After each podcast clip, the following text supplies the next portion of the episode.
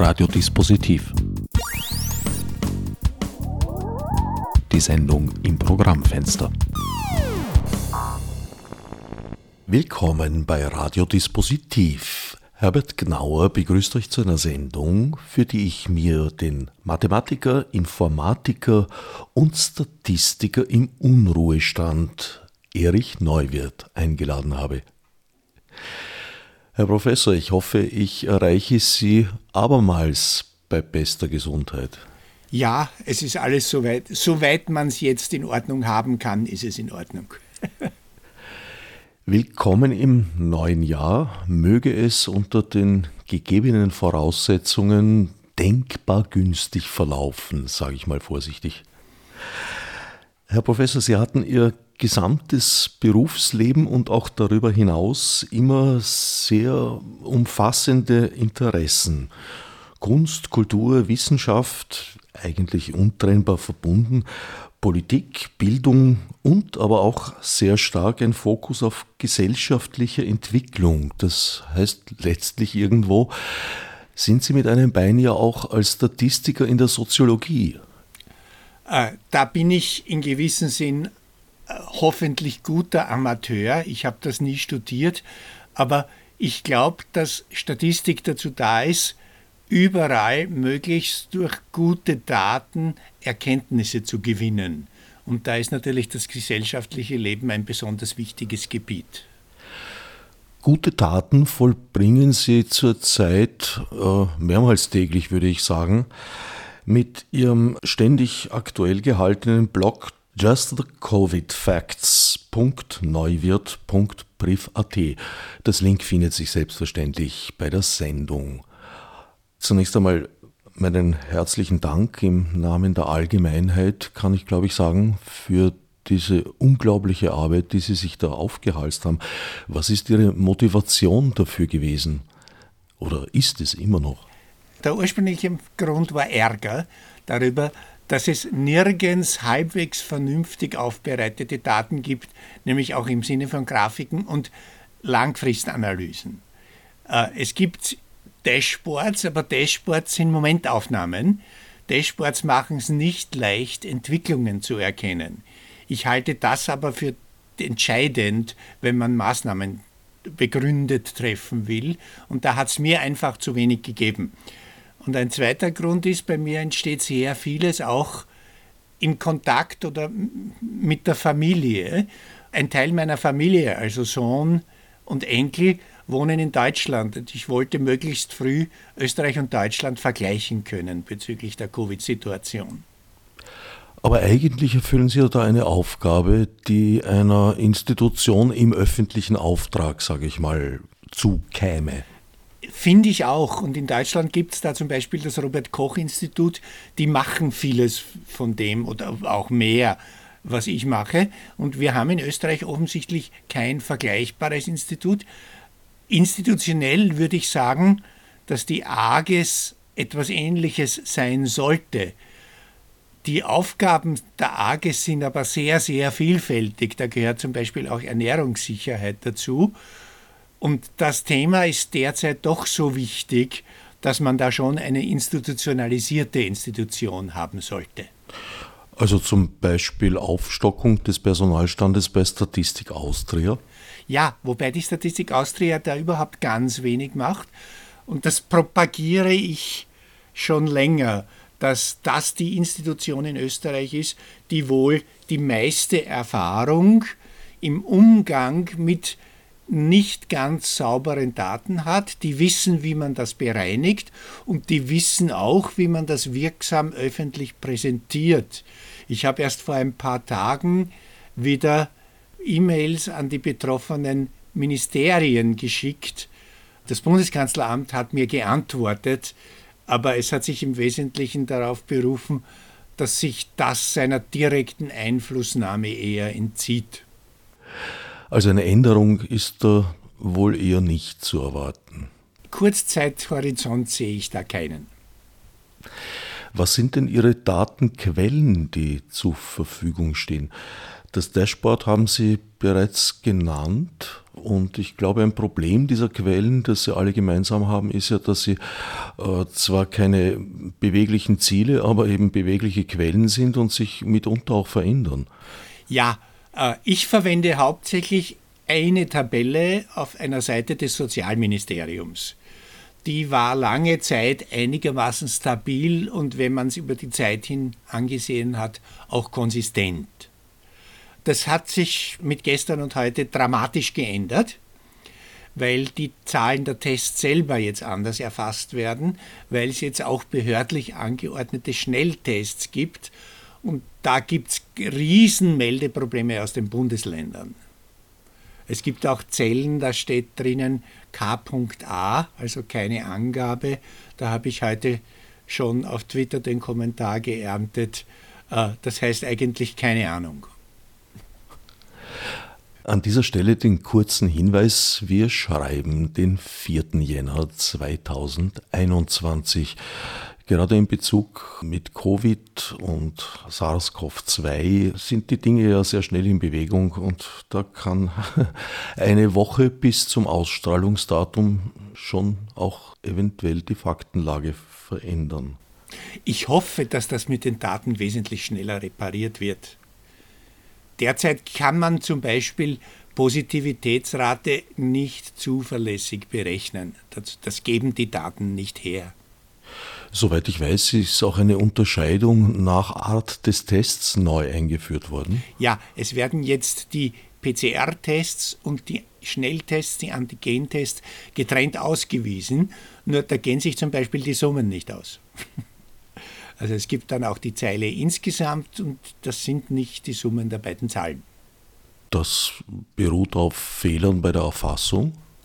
Ich habe noch keine Ahnung. Das ist heute das erste Mal aufgetreten Jetzt bin ich wieder einmal im Nebenberuf äh, Indiana Jones, Jäger der verlorenen Daten. Sie haben es schon angedeutet, das ist nicht das erste Mal, dass ein Datenchaos entsteht. Wie kann das sein? Jetzt haben wir eigentlich schon einige Erfahrung gesammelt im Umgang damit.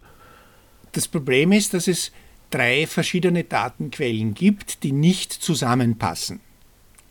Die AGES, das Innenministerium und das Sozialministerium. Wobei es gibt teilweise Gründe, warum das nicht ganz dasselbe ist. Das Sozialministerium nimmt die Daten aus dem EMS, die da sind. Das heißt, da stehen vielleicht Fälle drinnen, die zwar schon als positiv gemeldet sind, die aber noch keinem Diagnosedatum zugeordnet wurden. Die AGES nimmt nur die Daten laut Diagnosedatum. Das geht aber erst im Nachhinein. Das heißt, wenn ich mir da die heutigen Daten anschaue, stecken noch nicht die drinnen, die zwar heute eingemeldet wurden, aber noch kein Diagnosedatum haben. Daher sollten die eigentlich weniger sein. Sind es aber nicht immer, manchmal sind das mehr.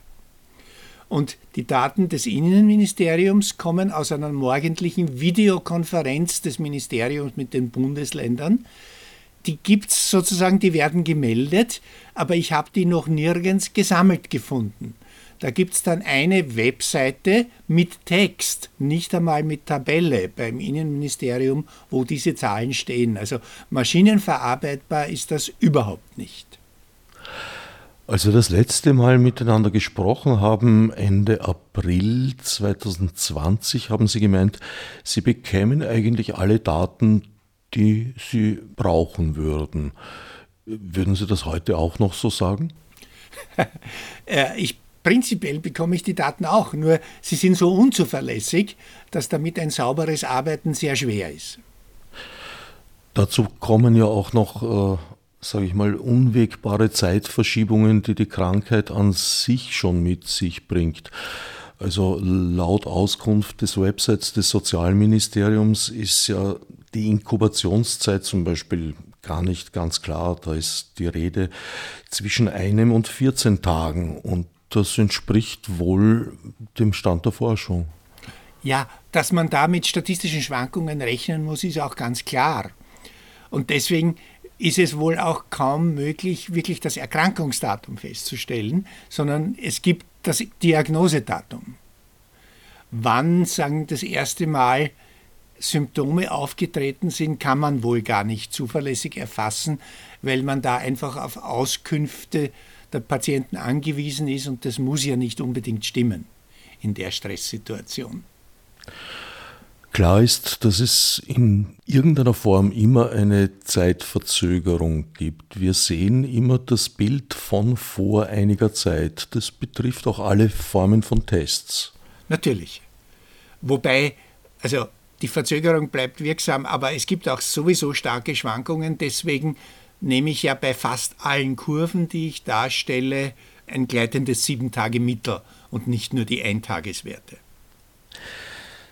Die angesprochenen Kurven können auch als Mantras dienen. Also ich bin da heute Vormittag durchaus in tiefere Betrachtungen versunken. Man kann eigentlich darüber philosophieren. Ja, wobei ich sehr pragmatisch bin und vor allem sehen will, gibt es da Änderungen, die den Verdacht begründen, dass es jetzt eine Zeit lang so weitergehen wird.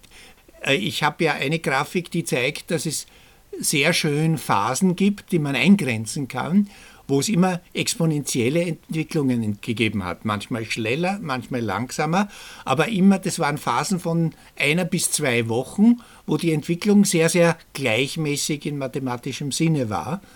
Derzeit ist das nicht der Fall. Das hat aber sicher auch damit zu tun, dass jetzt durch die Feiertage die Meldungen noch erratischer sind als sonst. Da gibt es ja so manche Zacke in ihren Kurvenverläufen, die auf verspätete Meldung zurückzuführen ist. Ja, das kann man halt rausrechnen, doch mit den Sieben-Tage-Mitteln. Ne? Da werden diese Zacken geklettet.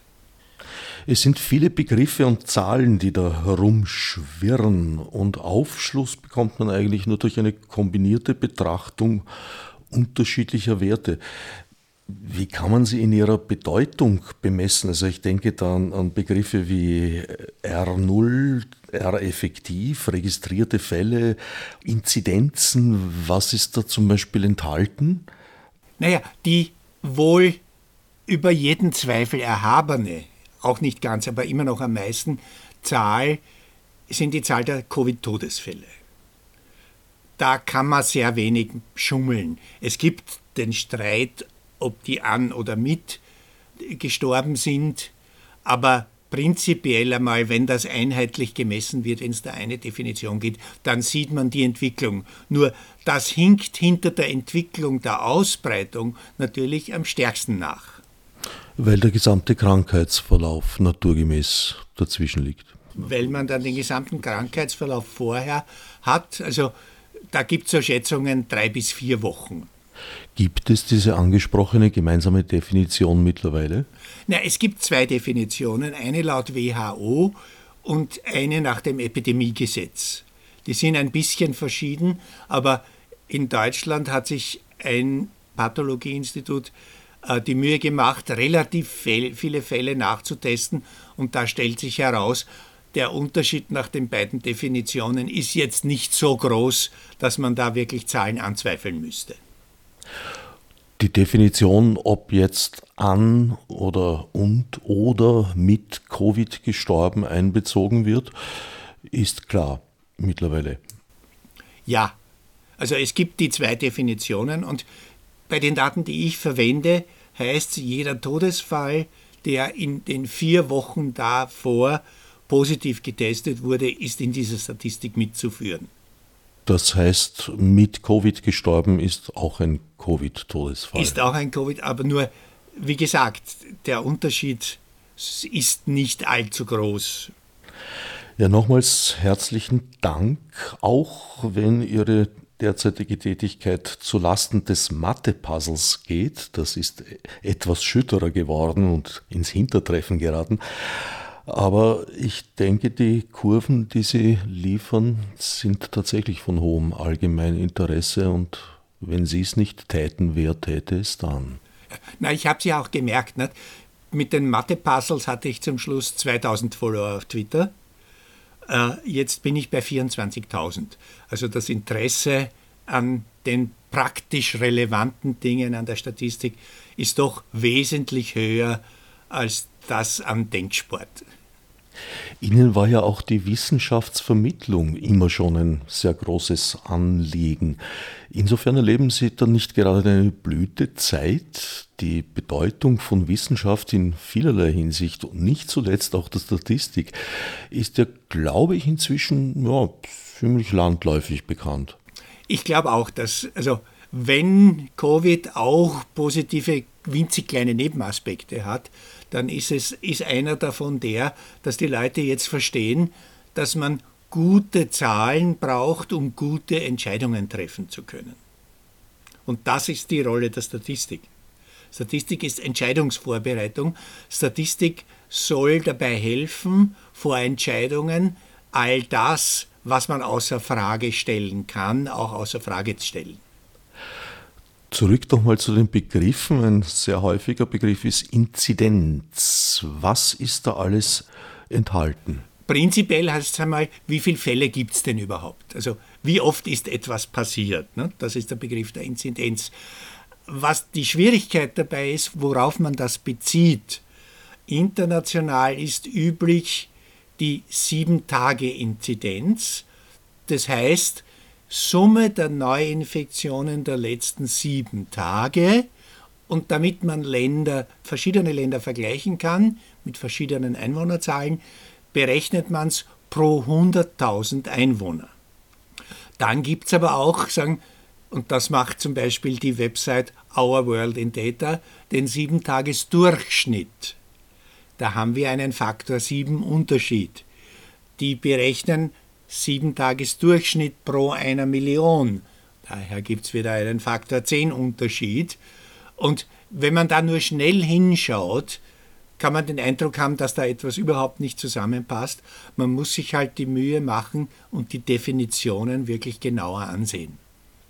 Das zeigt sich zum Beispiel auch ganz pragmatisch. Deutschland setzt sich jetzt das Ziel, etwas freier zu werden, etwas mehr zu erlauben sobald die 7-Tages-Inzidenz unter 50 ist. In Österreich sprechen wir immer von den 1000 Neuinfektionen pro Tag. Das sind verschiedene Maßstäbe. Das ist so, wie wenn ich einmal in Zoll und einmal in Zentimetern messe. Und daher muss man immer umrechnen, wenn man die Situation vergleichen will. Die 50er-Inzidenz in Deutschland entspräche in Österreich etwa 600 Neuinfektionen pro Tag, etwas mehr. Aber eben die Zielvorstellungen verschieden zu formulieren, trägt zur Verwirrung bei. Auch diese Aufgabe haben Sie übernommen, nämlich den internationalen Vergleich. Da kommen natürlich noch weitere Datenquellen hinzu und weitere Probleme der Gestalt, dass die Erfassung nicht sehr einheitlich verläuft. Ja, es gibt aber eine sehr, sehr schöne internationale Datenbank. Das macht die Johns Hopkins University in Baltimore. Die sammeln und die geben auch an bei jedem Land, was ihre Quellen sind. Äh, in Österreich habe ich ein bisschen mehr Daten. Dort gibt es zum Beispiel nicht für alle Länder die Zahl der durchgeführten Tests überhaupt. Und natürlich gibt es da noch ein bisschen mehr Verzögerung. Also in Österreich habe ich, wenn alles klappt, Daten von jeweils heute in der Früh. Die internationale Datenbank muss sich auf einen Zeitpunkt einigen. Das äh, ist dort 0 Uhr Greenwich Time, also UTC. Und das heißt, man ist dort einen, typischerweise einen Tag hinten nach. Und natürlich ist die Qualität der Datenquellen in den einzelnen Ländern doch sehr verschieden. Aber ich glaube, dass die Daten, die ich aus Europa von dort beziehe, die sind doch halbwegs vergleichbar. Jedenfalls scheinen Sie in der Lage zu sein, aus dem vorhandenen Datenmaterial durchaus zutreffende Prognosen abzuleiten. So haben Sie den Anstieg, der erst im Herbst so richtig sichtbar wurde, bereits vorausgesagt, als andere noch vom Licht am Ende des Tunnels gesprochen haben. Ja, ich mache gar keine Prognosen, sondern ich schaue mir die Verläufe doch etwas längerfristig an. Äh, Die offiziellen Prognosen wollen nächste Woche oder so etwas. Das Beratungsgremium, das es da gibt, beschäftigt sich mit Kurzfristprognosen. Die haben nicht die Betonung auf, was ist der langfristige Trend. Und ich habe mir damals die Kurve eben wirklich genauer angeschaut und bin auf die Idee gekommen, den mathematischen Trick logarithmischer Maßstab zu verwenden. Und da hat sich eben herausgestellt, dass es doch deutliches Muster gibt. Exponentielle Phasen mit Ruhepausen. Wenn ich aber am Anfang, wenn ich jetzt sagen, die ersten zwei, drei Tage nach einer, beim Beginn einer Ruhepause prognostiziere, dann prognostiziere ich natürlich, es wird jetzt einigermaßen stabil bleiben. Die Frage ist, was ist der Zeitraum, für den diese Prognose gültig ist? Und nachdem wir doch dreimal hintereinander deutliche exponentielle Phasen hatten, muss man halt davon ausgehen, dass wenn wir die Strategien nicht ändern, es wieder zu exponentiellen Phasen kommen kann. Das war damals meine Überlegung. Und es kommt natürlich dazu die Einschätzung, ob da jetzt ein Trend vorliegt oder ob wir es mit Ausreißern zu tun haben. Natürlich, wobei das Überraschende war, wenn man die Phasen richtig einteilt, wie glatt die exponentiellen Verläufe waren.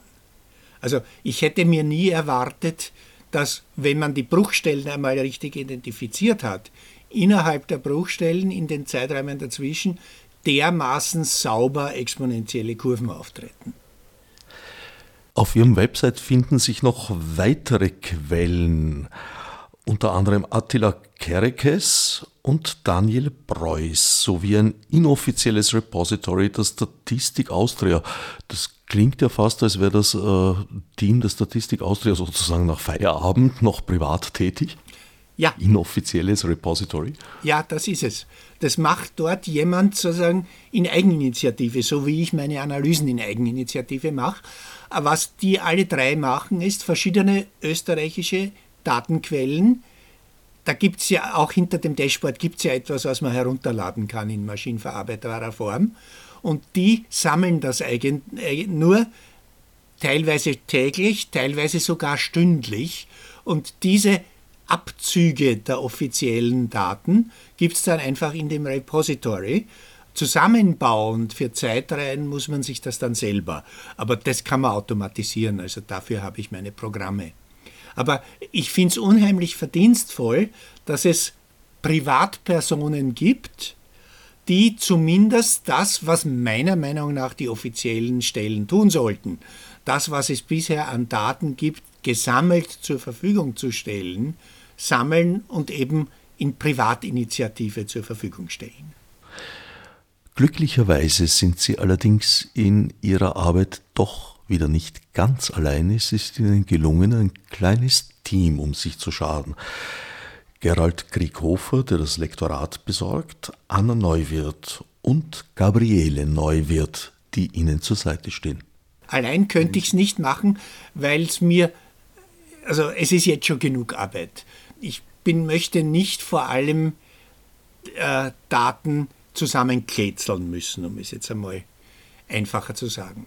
Jedenfalls, wenn es sich vermeiden lässt. Ja. Ich glaube, im Moment sind Sie ja genau auch damit beschäftigt. Jetzt bin ich wieder dabei, äh, herauszufinden, wo die Probleme sind und zu hoffen, dass die Probleme bald bereinigt sind. Und natürlich, äh, eine meiner Aufgaben sehe ich auch darin, darauf hinzuweisen, wo es bei den Daten Probleme gibt. Und manchmal hilft das ja doch wollen wir hoffen, dass wir zum Zeitpunkt der Ausstrahlung vielleicht schon ein wenig gequält darüber schmunzeln können, es jedenfalls der Vergangenheit angehört. Das wäre das Erfreulichste, was passieren kann, ja.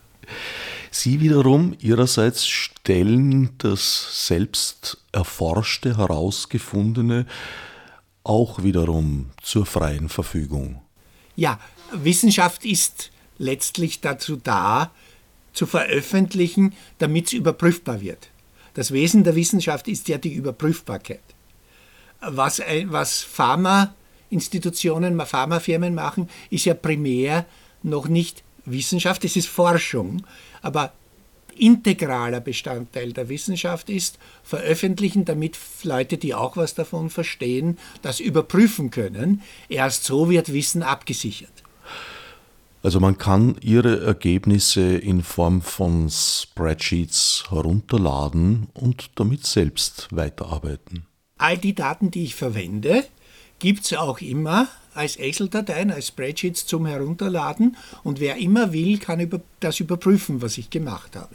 Ihre Leistung liegt also nicht nur in der Darstellung, sondern durchaus auch in der Aufbereitung und Weitergabe. Ja, ich stelle das so zusammen, dass das Arbeiten damit doch nicht so mühsam ist, wie es für mich am Anfang war. Mittlerweile sind all diese Prozesse mit der Datenaufbereitung bei mir automatisiert. Wo stehen wir eigentlich zurzeit heute am 4. Jänner 2021 in der Covid-Entwicklung? In, in einer sehr unsicheren Situation, weil eben seit Weihnachten die Daten ein bisschen erratisch sind. Man weiß ja auch nicht genau, wie sehr die Feiertage dazu geführt haben, dass nicht alles gemeldet wurde, weil Papierstöße ein bisschen liegen geblieben sind oder so weiter. Äh, die letzten Tage ist kein Trend feststellbar. Wir krebsen so herum auf einer Ebene zwischen 1500 und 2000 Neuinfektionen pro Tag. Die Todesfälle sind in letzter Zeit stark zurückgegangen. Das ist wirklich erfreulich. Auch die hospitalisierten Zahlen und die Intensivstationszahlen sind in den letzten Tagen heruntergegangen. Aber da haben wir ja Wirkungen von früher. Das heißt, bei den Todesfallzahlen müssen wir jetzt noch auf jeden Fall zwei Wochen warten, um zu sehen, was jetzt passiert ist. Das heißt, Lockdown 2 und 3 zeigen Wirkung, aber wir wissen noch nicht genau, wie weit zum Beispiel die Weihnachtsfeiertage eingepreist sind. Ja, Lockdown 2 ist sicher schon bemerkbar. Lockdown 3, da ist wieder das Problem, dass das ja ein fließender Übergang von Lockdown 2 und Lockdown 3 war. Nicht? Der hat ja nicht hart eingesetzt, sondern da wurden Regeln einfach verschärft. Aber wenn man sich Israel anschaut, die haben sehr abrupt einen sehr harten Lockdown gemacht. Und da war dann mehrere Wochen hindurch, haben die Fallzahlen pro Woche um 50 Prozent abgenommen. Das haben wir nie erreicht. Wir haben etwas mehr als 25 Prozent im besten Falle erreicht. Wie stellt sich der Verlauf im Vergleich zu anderen Ländern dar? Die Übersicht habe ich gar nicht ganz genau. Ich schaue vor allem im Vergleich zu Deutschland und weil es ein sehr sehr schlechter Nachbar bei den Zahlen war Tschechien. Und Deutschland hat nie die hohen Niveaus erreicht, die wir hatten. Aber jetzt liegen sie ungefähr gleich wie wir. Also da ist auch irgendetwas passiert. Jetzt kommt ja noch dazu, dass noch viel zu wenig Wissen über die Verbreitung der neuen äh, Virusmutation vorhanden ist. Es ist derzeit so, dass die Zahlen in Salzburg um vieles höher sind als in den anderen Bundesländern. Das ist jetzt Korrelation und noch gar keine Kausalität. Aber Salzburg hat auch, soweit ich weiß, doch etliche Engl Gäste aus England. Ja, dort ist diese neue Variante aufgetreten. Es ist also denkbar, bei weitem noch nicht nachgewiesen, aber denkbar, dass da schon ein bisschen was eingeschleppt wurde. Ich habe in den letzten Tagen äh, alarmierende Zahlen gehört und gelesen betreffend der Ausforschung, wie viele der positiven PCR-Tests dann tatsächlich von einer mutierten Version ausgelöst wurden. Das ließe sich mit einer Sequenzierung herausfinden. Aber genau die wurde in Österreich offenbar kaum je durchgeführt. Soweit ich gehört habe, ich kann wieder nur berichten, was ich gehört habe, bzw. gelesen habe, sind wir in Österreich dafür auch nicht so gut ausgestattet wie viele andere Länder. Also wir können das einfach nicht in demselben Umfang. Und es wäre jetzt natürlich wichtig, eine größere Zahl von Proben zu untersuchen, um festzustellen, wie viel Prozent der positiv getesteten Fälle schon auf diesen, diese neue Variante zurückzuführen sind. Da sprechen wir von der Laborausstattung. Ja. Die man ja eigentlich im Lauf des letzten Jahres mittlerweile fast ja, durchaus äh, hätte aufbauen können. Ja, wobei Sequenzierung noch einmal eine ganz andere Problematik ist und andere Ausstattung braucht, als die Möglichkeit, PCR-Tests durchzuführen. Das ohne Frage, aber ich behaupte mal, es ist zumindest seit geraumer Zeit vorhersehbar. Natürlich hätte genau man das gebraucht können, ja. Im europäischen Vergleich fällt mir vor allem ein Land auf, das fehlt in ihren Kurven. Das ist Finnland. Was machen die besser? Ich weiß es auch nicht. Äh, wieder, da habe ich keinerlei eigene Forschung dazu, aber eins der Unterschiede scheint zu sein, dass in Finnland insbesondere sagen, die soziale Distanz, der physische Distanz, die man einhält, doch wesentlich größer ist üblicherweise als bei uns in Österreich. Äh, man hört auch immer was mit Bevölkerungsdichte. Das Argument halte ich nicht für ganz stichhaltig. Auch dort gibt es Großstädte oder zumindest eine Großstadt. Und die Bevölkerungsdichte über das ganze Land ist nicht so wichtig wie was, wo sind Leute konzentriert? Wie viele Leute treffen einander üblicherweise im Verlauf eines Tages? Nun ja, ob man Helsinki als Großstadt einordnen soll, darüber ließe sich diskutieren. Jedenfalls eine kleine Großstadt. Aber ohne Frage natürlich ein Ort, an dem viele Menschen aufeinandertreffen. Hier erstaunt ja auch die Entwicklung in Wien, die eigentlich seit geraumer Zeit bereits weit unter dem Bundesländerdurchschnitt liegt. Wien scheint irgendwas richtig zu machen, ja. Wobei auch äh, ich weiß zu wenig Hintergrunddaten, um da konkret was sagen zu können. Aber es ist die Frage, wie funktioniert Quarantäne? Wird ausreichend getestet? Contact Tracing scheint derzeit überall ein Problem zu sein, weil die Zahlen zu hoch sind. Aber jedenfalls hat Wien nicht mehr die dramatischen Werte, die viele andere Bundesländer haben. Es ist am unteren Ende. Contact Tracing, ein heißes Stichwort aus meiner Sicht. Ich habe ein ambivalentes Verhältnis dazu. Es ist einer dieser Punkte, wo ein gewisser Widerspruch zwischen, naja, sagen wir mal, meinem Anspruch auf Datenschutz und einer Praktikabilität besteht.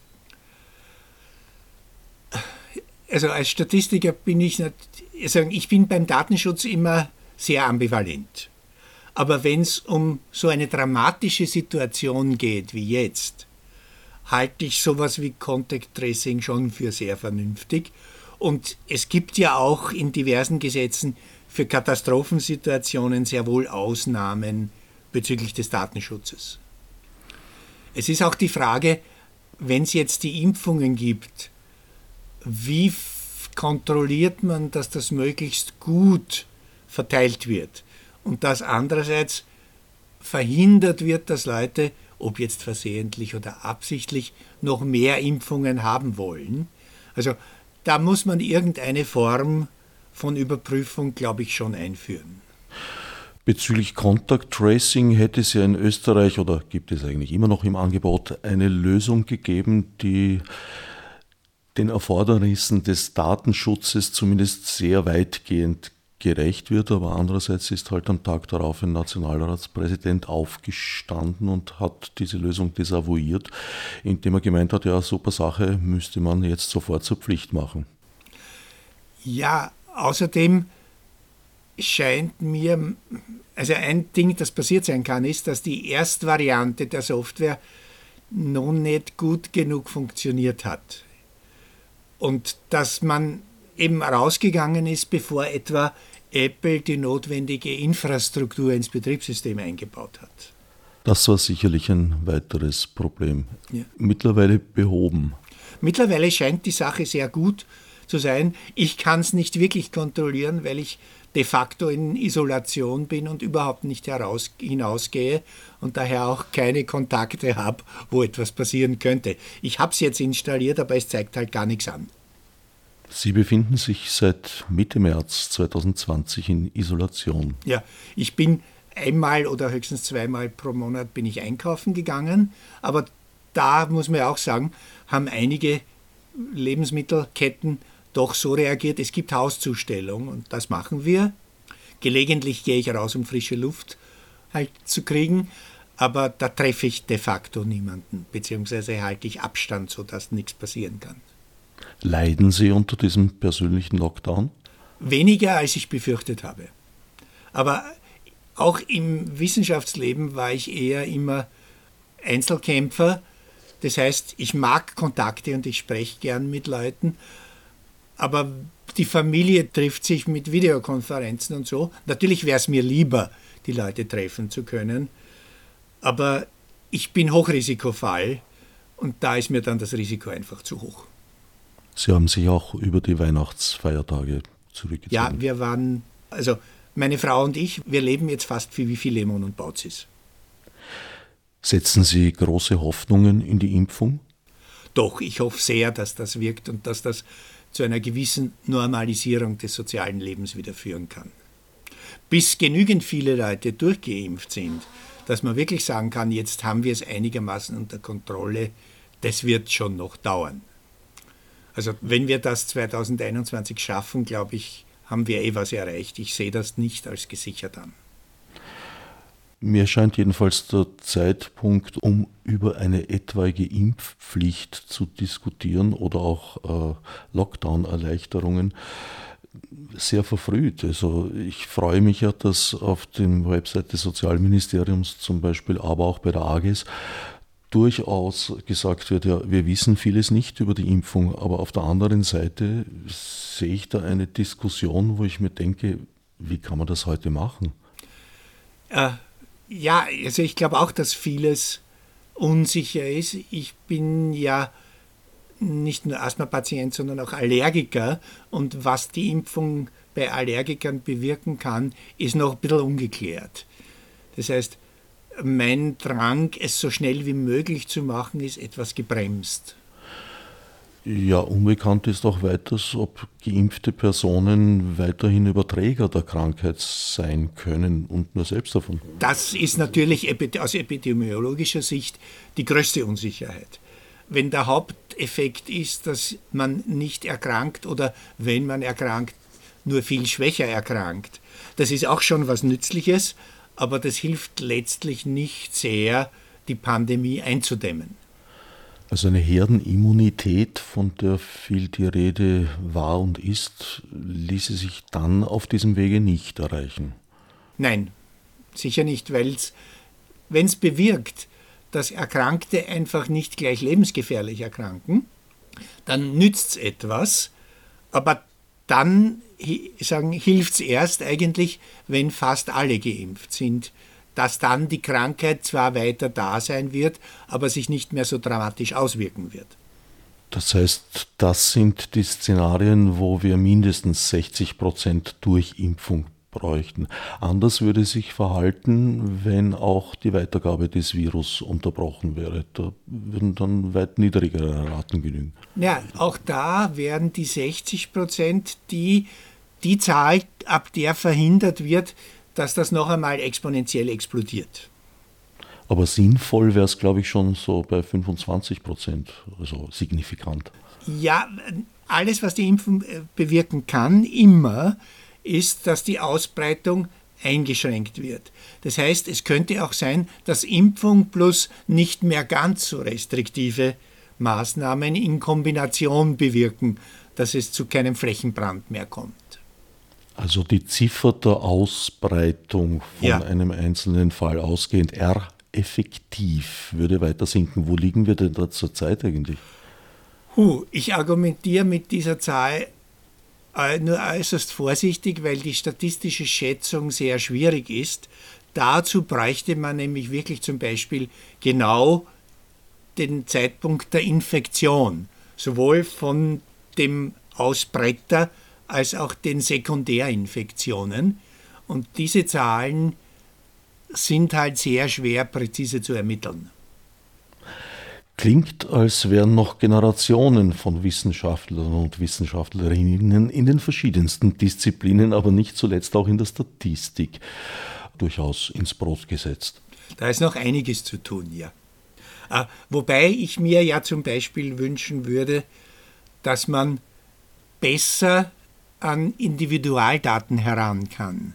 Nämlich nicht, weil einzelne Leute interessant sind, aber wenn ich die Infektionsketten verfolgen will, wie lange hat es im Schnitt gedauert bis zur Sekundärinfektion, dann brauche ich die Einzelfälle, weil ich die kombinieren und auswerten muss. Der Zugang zu den Daten ist aber sehr restriktiv. Auch Leute, die offiziell da arbeiten an den Prognosen oder so, sehen nur einen sehr kleinen Teil der Daten aus dem EMS, das die zentrale Sammelstelle der Daten ist. Wie weit sind denn überhaupt für wissenschaftliche Betrachtungen personalisierte Daten notwendig? Naja, zum Beispiel könnte man personalisierte Daten koppeln mit der ELGA oder so einem System. Derzeit gibt's, kenne ich keine Studien über die Rolle von Vorerkrankungen, nämlich im Sinne einer statistischen Auswertung. Welche Gruppe ist da besonders gefährdet und solche Sachen. Und dazu müsste, es, müsste man in der Lage sein, die Daten aus dem EMS mit anderen Datenquellen zu koppeln. Das ist ja einer der Gründe, warum ich immer wieder propagiere, doch der Statistik Austria die Auswertung der Daten zu übertragen. Die haben Riesenerfahrung mit der Kombination verschiedener Datenquellen. Äh, es gibt ja keine Volkszählung mehr, wo die Befrager in die Haushalte kommen, die ganze Volkszählung passiert ja nur mehr durch Kombination verschiedener Datenquellen. Also das sind Registerauswertungen. Und ähnliches hielte ich für dringendst geboten jetzt bei der Pandemie. Laufen wir damit nicht Gefahr, auch einen Datenschatz zu schaffen, ja, wo es große kommerzielle Begehrlichkeiten mit Sicherheit geben wird, früher oder später? Das gäbe es natürlich, nur die Statistik Austria schafft es offensichtlich auch beispielsweise bei der Volkszählung und so. Also die wissen sehr genau und haben auch sehr genaue Regulatorien, was man weitergeben darf und was einfach nicht rauskommen darf. Also einerseits ausreichend anonymisierte Daten und andererseits zusammengefasste Daten. Ja, die haben eben Regeln, dass Daten über Gruppen, die zu klein sind, dürfen nicht publiziert werden und solche Sachen. Sie halten diesen Konflikt also für durchaus lösbar zwischen Datenschutz und wissenschaftlichem Anspruch. Ja, ich glaube, dass wir uns da jetzt genauer damit einlassen müssen. Ich glaube auch, dass da eine öffentliche Diskussion darüber sehr wichtig wäre. Das Problem, was die Tatsache, dass wir ELGA und EMS nicht kombinieren, für Folgen hat, darüber habe ich noch nicht sehr viel gehört oder gelesen. Dazu muss ich persönlich an dieser Stelle anmerken, dass ich bei Elga das Opt-out in Anspruch genommen habe, dass ich das System an sich natürlich für sinnvoll fände, aber nicht den Eindruck habe, in einem Land zu leben, in dem man mit diesen Daten verantwortungsvoll und verantwortungsbewusst umginge. Wie gesagt, natürlich gibt es Missbrauchsmöglichkeiten und da muss man schauen, dass da nicht zu viel passiert.